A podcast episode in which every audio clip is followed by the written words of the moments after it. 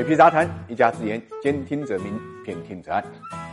谁也没有想到，在马化腾和马云的首富之争中间，会杀出黄峥这匹黑马。根据最新的财富榜显示，拼多多创始人黄峥的身价呢，已经达到了四百五十四亿美金，大概折合人民币是三千二百一十亿人民币。那么，超越了马云的四百三十九亿美金，成为中国第二大富豪。排在黄峥前面的是马化腾，他以五百一十五亿美金位居中国首富。我们看到马化腾呢，仅比黄峥多了六十一亿美金，差距不是很大，以至于有人调侃就说啊，黄峥超越马化腾呢，这是时间的问题。说老实话，这种调侃是有一定道理的。一方面呢，是因为黄峥年轻，今年才四十，正当壮年；而马云和马化腾年龄分别是五十六岁和四十九岁。另外一方面呢，黄峥跟马云、马化腾不同，马化腾在今年一月份减持以后啊，仅持有腾讯八点五八的股份，而马云呢，仅持有阿里呢六点一的股份。你们知道黄峥持有拼多多多少股份吗？百分之四十三点三，绝对的大股东。这也就意味着，一旦拼多多股价走高，黄峥将是最大的受益者。而这一次，他能够一举超过马云，就是跟近期拼多多股价上涨有很大的关系。我们看到，截止到六月十九号美股收盘啊，拼多多的股价报收是八十七点五八美元，那么总市值呢，大概是一千零四十八点八八亿，成为阿里、腾讯以及美团之后呢，国内又一家千亿美金的企业。其中值得注意的是呢，从四月份开始，拼多多的股价呢累计上涨了一百四十三，你由此来计算。仅仅这两个月，拼多多就为黄峥带来了大概两百六十七亿美金的这个身价。以后如果再涨百分之十六，黄峥的身价呢就可能达到五百二十六点八亿美金，超过马化腾，成为中国首富。可以说，八零后的黄峥毫无疑问是今年最汹涌的后浪，而他也代表了中国互联网呢跨入了一个新的时代。我们知道，在过去的二十年里，中国互联网从四大门户时代到 BAT，再到现在风头正劲的 TMD，也就是今日头条、美团、滴滴出行，像张一鸣啊。王兴啊，这些更年轻一代的企业家呢，正逐步站到互联网江湖的舞台中央。根据最新的报道，除了美团、拼多多的市值超过一千亿美金之外，字节跳动，也就是今日头条母公司的估值，在二级市场上呢，也已经突破了一千亿美金啊，甚至呢，在一千四百亿美金的估值上呢，产生过交易。